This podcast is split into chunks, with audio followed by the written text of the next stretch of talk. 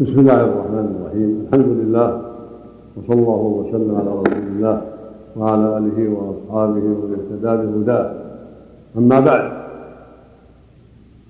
فإني أشكر الله عز وجل على ما من به من هذا اللقاء بإخوة في الله وأبناء كرام للتواصي بالحق والتناصح والتعاون البر والتقوى وأسأل الله عز وجل أن يجعله لقاء مباركا وأن يصلح قلوبنا وأعمالنا جميعا وأن يهدنا صراطه المستقيم ويمنحنا الفقه في دينه جميعا وأن ينصر دينه ويعلي كلمته وأن يصلح أحوال المسلمين جميعا في كل مكان وأن يولي عليهم خيارهم ويصلح أحوالهم كما أسأله سبحانه أن يوفق ولاة أمرنا لكل خير وأن ينصر بهم الحق ويعينهم على كل خير.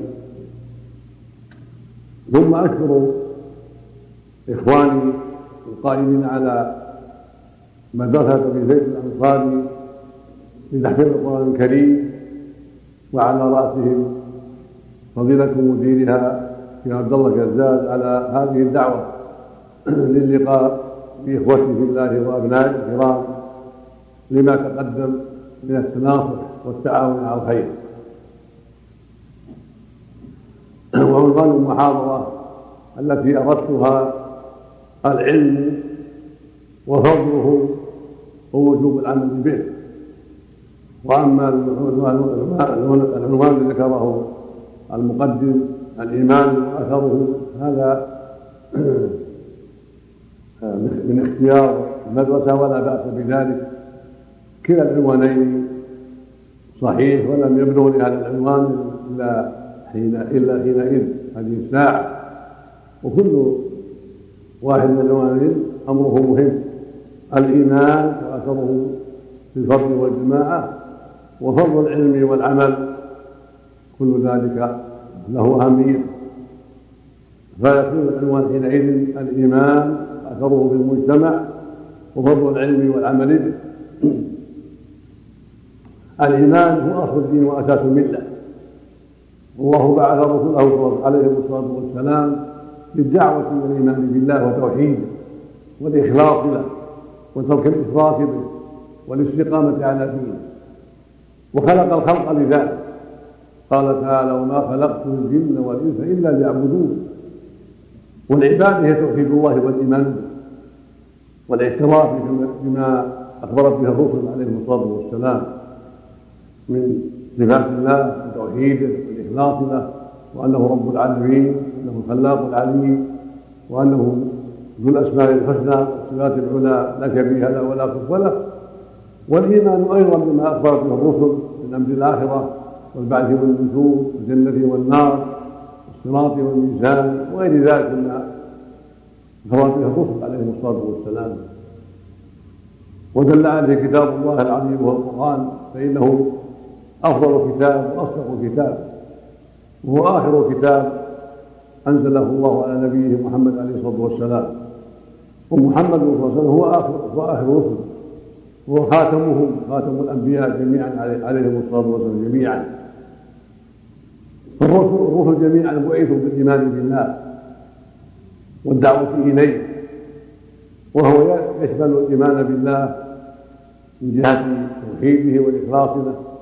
ومن جهة أنه رب العالمين وأنه خالق الخلق ويدبر الأمور ومن جهة أنه ذو الأسماء الحسنى والصفات العلى وأنه كامل في ذاته وأسمائه وصفاته وأفعاله. لا شريك له ولا شبيه له ولا له سبحانه وتعالى. ويدخل في الإيمان بالله أيضا الإيمان بما أخبر به كتابه وبما أخبر به رسوله محمد عليه الصلاة والسلام. كما تقدم من أمر الجنة والنار والصراط والميزان وغير ذلك من شؤون الاخره وكلما قوي الإيمان بالله واتضحت للمؤمن أدلته صار أثره في نفسه وفي مجتمعه أكمل. فإن الإيمان يدعو أهله إلى الدعوة إلى الله وإلى تعلم العلم والعمل به وإلى توجيه الناس إلى الخير وارشادهم الحق وإلى أمرهم بالمعروف ونهي عن المنكر. فالإيمان قول وعمل. يزيد بالطاعات وينقص بالمعاصي هو قول القلب واللسان وعمل القلب والجوارح. ومقتضى الإيمان العناية بالعلم والعمل. فإن العلم يزيد في الإيمان. ويبصر صاحبه حتى يكون على بينة فيما يأتي ويذر وحتى يؤمن بالله على بصيرة وبما أخبر به على بصيرة. فكلما قوي الإيمان بالله وبرسله استقام العمل الصالح واجتهد المؤمن في تطبيق مقتضى الإيمان على أقواله وأفعاله ومجتمعه. ولا سبيل إلى ذلك إلا بتعلم العلم والتفقه في الدين حتى يكون المؤمن على بصيرة وحتى يزداد إيمانا بما علمه من العلم. قال الله جل وعلا في كتابه الكريم إنما يخشى الله من عباده العلماء. يعني إنما يخشى الله خشية كاملة لأن علمهم يزيدهم إيمانا يزيدهم تقوى فيخشونه سبحانه كمال الخشية والا فكل مسلم يخشى الله كل من يخشى الله. ولكن العالم من أعطاه الله من العلم والبصيرة يخشى الله أشد وأكمل. كما قال النبي صلى الله عليه وسلم أما والله إني لا اخشاكم لله وأتقاكم. ولفظ الله أما والله إني لا اخشاكم لله واعلمكم بما اتقي فكلما قوي العلم بالله وبدينه عظمت الخشيه بالله وعظم العمل وحصل التأثر بالإيمان في قول العبد وعمله وفي سيرته وفي مجتمعه وأهل بلده وقبيلته ونحو ذلك. وقال عز وجل قل هل يستوي يعلمون ولا لا يعلمون؟ إنما يتذكر أولو الألباب. فلا يستوي هؤلاء وهؤلاء لا يستوي هؤلاء وهؤلاء لا يستوي علم بالله وعلم صفاته وعلم أحكامه وعلم ما جاءت به رسله مع من جهل ذلك. وقال سبحانه افمن يعلم إنما من ربك الحق ومن هو أعمى إنما يتذكر اولو الألباب الذين يوفون بعهد الله ولا ينقضون الميثاق ولم يكن ما أمر الله به يوصل ويخشون ربهم ويخافون سوء الحساب. يصبروا ابتغاء ربهم وأقاموا الصلاة وأنفقوا مما رزقهم سرا وعلانا ويدرون بالحسنة السيئة فذلك لهم عقبى الدار هذه ثمرة العلم. ثمرة العلم أداء العمل. فلا يستوي العالم والاعمى الجاهل. ولهذا قال إنما يتذكر اولو الألباب. إنما يتذكر ويتبصر اولو العقول الصحيحة السليمه التي امتلأت بالعلم وتجربت بالعلم وتبصرت بما جاءت به الرسل. هي التي ذكر حق التذكر ثم ذكر صفاتهم فقال يوفون بعهد الله. يعني إذا عاهدوا وفوا بعهود الله ولم ينقضوها ولم يغيروا. لأن علمهم وإيمانهم يدعوهم إلى ذلك. ولهذا قال ولا ينقضون الميثاق بل يوفون العهود ويتممونها ولا يغفرون ولا ينقضون عهد الله. لأن علمهم وإيمانهم الصادق يدعوهم إلى ذلك. ثم قال وليصلون ما أمر الله به أن يوصل فهم يؤمنون بما أرشدهم الله إليه مما يجب فصله. من الشهادتين فلا ايمان إلا بشهاده أن لا إله إلا الله وأن محمدا رسول الله وصل هذه الشهاده فلو وحد الله ولم يشهد الرسول بالرسالة لم يكن مسلما. ولو شهد الرسول بالرسالة ولم يوحد الله لم يكن مسلما. وهكذا كل ما أمر الله به أن يوصل يجب أن يصله المؤمن من إقام الصلاة وايتاء الزكاة وصوم رمضان وحج البيت. الوالدين وصلاة الرحم إلى غير ذلك. ثم قال ويخشون ربهم ويخافون سوء الحساب. هذه من صفات أهل العلم والإيمان. من صفاتهم العظيمه خشية الله. حتى أدوا حقه ووقفوا عند حدوده وتباعدوا عن نهيه سبحانه وتعالى. ومن شأنهم أنهم يخافون سوء الحساب. يخافون شدة الحساب يوم القيامة. فيعدون العدة من طاعة الله واتباع شريعته وتعظيم أمره ونهيه. ومن صفاتهم الصبر صبرا إخلاص صبرا كاملا صبرا صحيحا ناشئا عن إخلاص لله وابتغاء لمرضاته. ولهذا قال والذين صبروا ابتغاء ربهم وأقاموا الصلاة. يعني صبروا عن الإيمان وعن الإخلاص لا عن تجلد ولا عن رياء وصبروا على حق الله وأدوا كما أمر الله. وأقاموا الصلاة كما أمر الله. ثم مع هذا أنفقوا ما رزقهم الله سرا وعلانيه في سبيل الخير فأدوا الزكاة وأنفقوا النفقات وجاهدوا في سبيل الله في باموالهم كما يجاهدون في أنفسهم وبالسنتهم فالمؤمن الصادق الذي عرف الحق وتفقه فيه إيمانه وعلمه يدعوه إلى هذه الخصال التي بينها الله سبحانه وتعالى. ولهذا قال بعده ويدرؤون بالحسنة السيئة يدفعون بالحسنة السيئة. ليسوا ممن يجازي بالسيئة السيئة بل أهل إحسان وأهل جود. يدفعون يدفعون السيئة بالحسنة ويدرؤون بالحسنة السيئة كما قال عز وجل ادفع بالتي أحسن.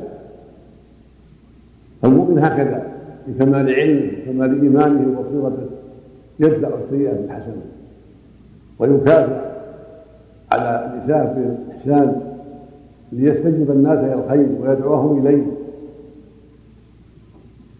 قال تعالى وعباد الرحمن الذين يصالحون وإذا خاطبهم الجاهلون قالوا سلام. ولهذا قال بعده أولئك لهم عقبى الدار. يعني عاقبة الحميد. فسرها بقول الجنات عن يدخلها ومن صلح من آبائهم أزواجهم ذرياتهم. ثم قال بعده والملائكة يدخلون عليهم من كل باب. سلام عليكم. يعني يقول لهم سلام عليكم بما صبرتم فليدعوا النار لما صبروا على طاعة الله وأدوا فريضة العلم والإيمان فعملوا بطاعة الله وكفوا عن محارم الله ووقفوا عند حدود الله. أعطاهم الله الجنة والكرامة بصبرهم وجهادهم واستقامتهم.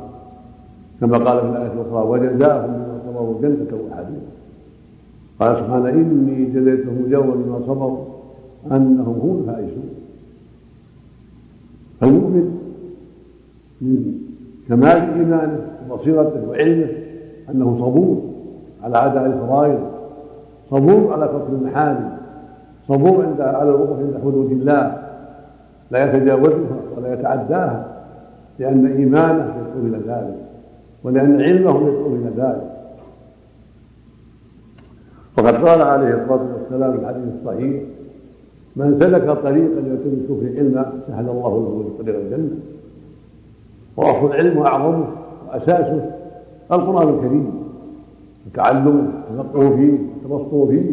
من أعظم أسباب تحصيل العلم. ومن أعظم أسباب ثبات الإيمان واستقامته وكماله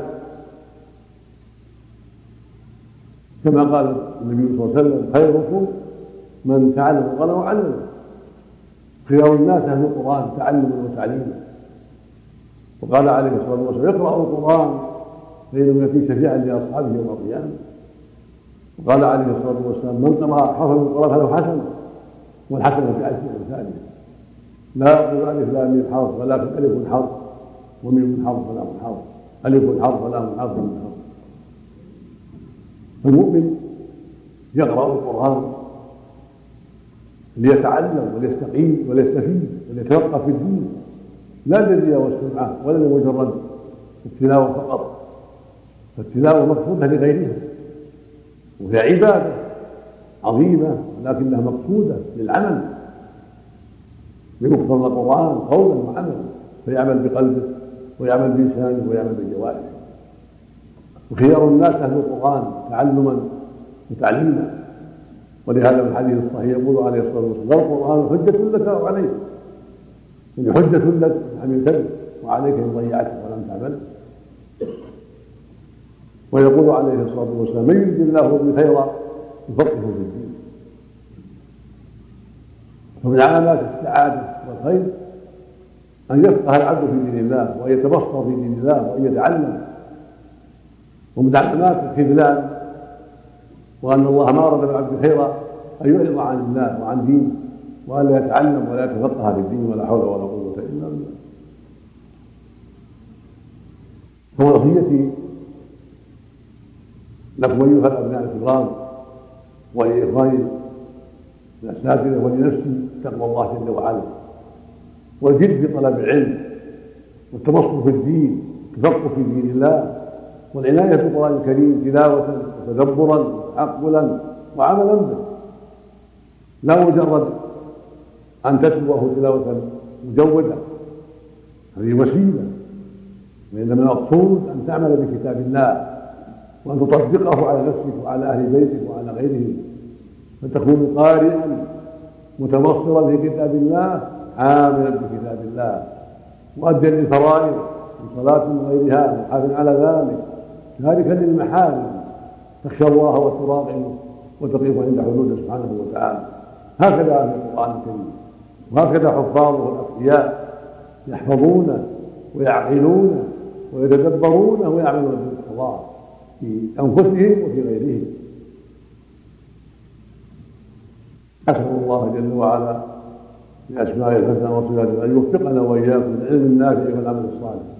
وأن يرزقنا وإياكم البصيرة والفقه في الدين وأن يعيننا وإياكم من شرور أنفسنا ومن سيئات أعمالنا. إنه جل وعلا جواد كريم وصلى الله وسلم على نبينا محمد وعلى آله وأصحابه.